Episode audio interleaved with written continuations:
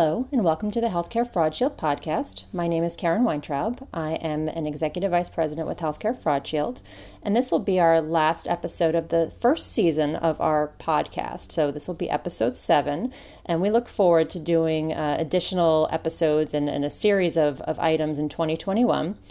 So, to close out 2020, I'm going to talk a little bit about some of our uh, accomplishments. And then the final topic that I wanted to address in, in this episode is, is just kind of evaluating a fraud waste and abuse vendor. So, um, first, you know, again, thank you to everyone for listening to our first season of our podcast. And, uh, you know, it's been a, a, great success so far, and we've had a lot of fun doing it. You know, in some of our prior episodes, we've talked about um, subject matter experts and the importance of having those folks on board and the things that they do from their involvement to the development of the product and the analytics to talking about, um, you know, we've talked about software, we've talked about aspects of investigations and all of the different components, you know, that can be um, helpful to learn, especially for a lot of the, the newer folks in the industry. So, just a couple of things about the company in general. You know, we're we're really proud of our accomplishments in 2020. You know, continuing to push the envelope um, from a variety of different perspectives, but of course, you know, uh, most importantly, the software itself.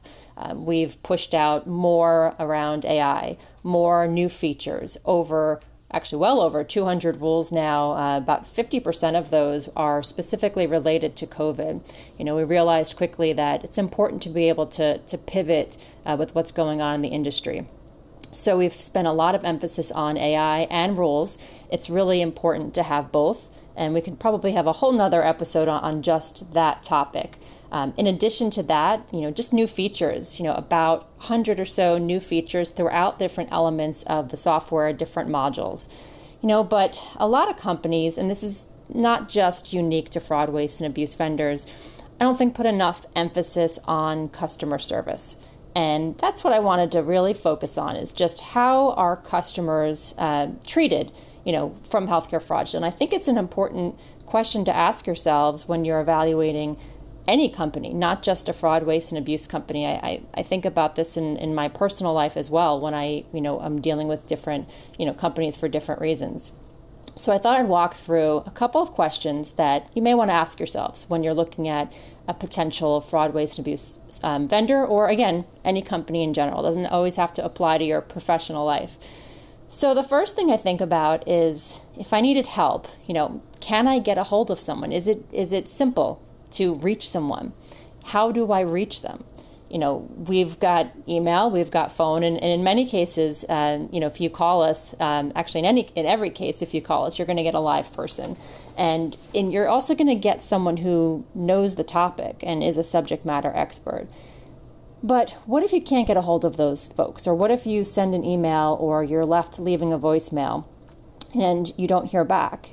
I know several uh, folks that in just again, personal and professional. I've seen them try a variety of different methods from Twitter to Facebook to Googling just to try to get a hold of somebody at an organization. So, the, that first question is Can I get a hold of someone? It may seem simple, but it, it may not be. So, making sure that you have the means to access the people you need to access and timely. And timely, we're going to talk about uh, in a little bit. So, that's the first one. The second question I always ask myself is Do I know the people who are going to help me? Now, of course, in a lot of larger organizations, you know, you're not always going to get the same person, and, and that's completely acceptable. But it can be really nice when you email or you call a company that you're working with so closely that you get to know the people that are going to help you because that provides you a level of comfort um, when when you need something. So, you know, that's another question you may you may want to ask as well. The third one that I think about is response time. That's that timeliness uh, that I alluded to in the first question.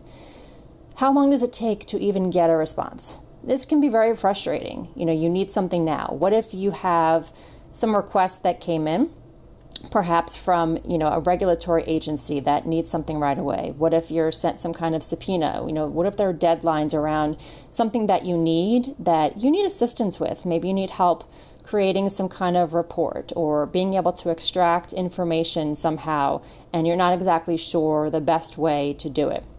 So when you reach out, you know, how long does it take for someone to even get back to you to first acknowledge that you've reached out? So I think there's two different types of responses. One is um, the acknowledgement of, you know, getting that uh, question or inquiry. So, how long does it take to acknowledge that? And then, two, how long does it take to resolve it? So, once you reach out and someone says, Yes, I understand your question, uh, you know, I'm going to help you, do you hear from them again? And if so, you know, how long does it take to, to get some, some kind of response um, and then again, that resolution? Oftentimes, when you're working with a fraud, waste, and abuse vendor, it could be that, again, you might need a report, or uh, maybe if you're using a case management solution, maybe you need some modifications made to it to accommodate um, information that you need to track that's, that's new, that you didn't need to do before. How long does it take to make that modification? Because you're, you're sitting there waiting to, to make those adjustments uh, in your case management tools. So, again, you know, being able to accommodate that kind of request quickly is very important.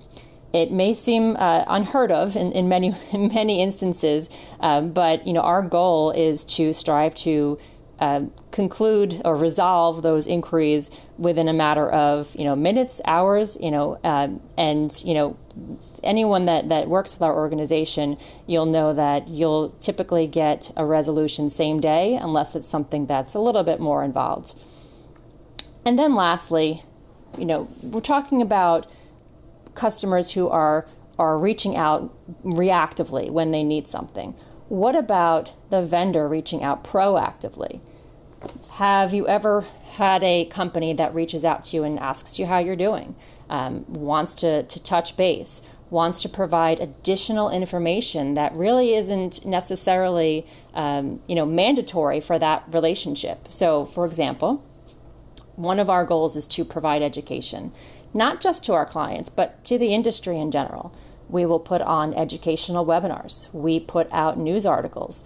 So, there's a lot of new codes in the last couple of months related to COVID 19, related to the vaccine, related to the antibodies, related to testing. We are constantly putting out information to help educate folks that may not be up on you know, all of the new uh, items out there and the, and the things to be aware of. So it's really important to have a company that's invested in, you know, being your partner and not just a partner as a client, but just, you know, being engaged in the industry in general. So those are some simple questions that you can ask yourselves, you know, when you're thinking about evaluating a fraud, waste, and abuse company. So as I said earlier, 2020 really was a great year for Healthcare Fraud Shield um, from all the different aspects we talked about, from the product development, um, but also client growth. We've expanded our staff, and we maintained that customer satisfaction. So you know it's it's important not just to um, to get it right when when you're getting a client on board, but to keep them happy throughout the entire process, and then you know as they continue to be uh, a client and a partner, you know for years to come. So we're always looking to raise the bar on how to keep improving that and how to do more. So we're coming up with a lot of creative ways to continue to solicit feedback from our clients, but also to provide that level of interaction um, that maybe they weren't used to before. So, on behalf of Healthcare Fraud Shield, I want to thank all of our clients, all of our uh, podcast audience members, and really the entire fraud, waste, and abuse industry for, for your support.